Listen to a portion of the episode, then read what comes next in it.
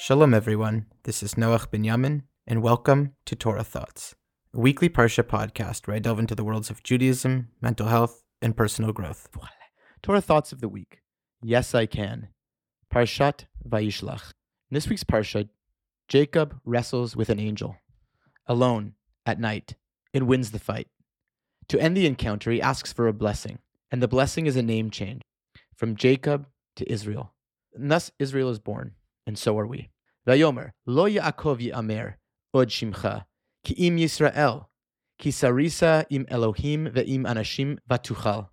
And the angel said, No longer shall your name be Yaakov, but rather Israel, for you have wrestled with God and with humans, and have prevailed. One word I want to focus on is the word vatuchal. I want to share some insights into this word, inspired by Rabbi Lam Zetzel, Rabbi Spitz, to name a couple. Vatuchal means prevailing, overcoming, coming from the word yachol, I can. Being part of the people of Israel is the spirit of vatuchal. Yes, we can. It is the resiliency of never, ever giving up hope.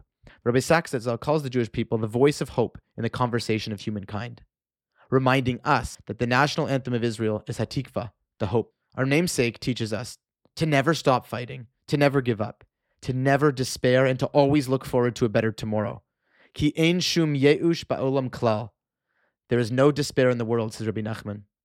As the children of Israel, we try hard, so deeply hard, to be whole with God in our world. We have never given up on the world, even when we, Lo Aleinu, have been beaten and battered. And on a personal level, we are all Israel. And the attitude we must nurture is vatuchal. If God forbid you are suffering, feeling lost, defeated, confused, and don't know where to go, remember vatuchal, I can. Sometimes we need to start very small. We can ask ourselves, what is the next step? What small thing can I do right now to make this situation even a little bit better, however small? Reducing the tasks to the locality of that hour or day can really help with vatuchal. The scene ends with the sun rising on Yaakov. Va'izrach lo hashemesh. And as Sforno explains, his limp from the fight was healed.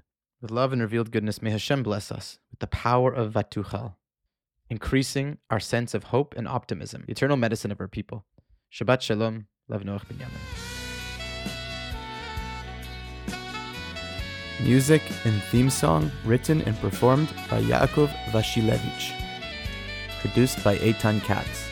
To hear the full song, please click on the link in the description.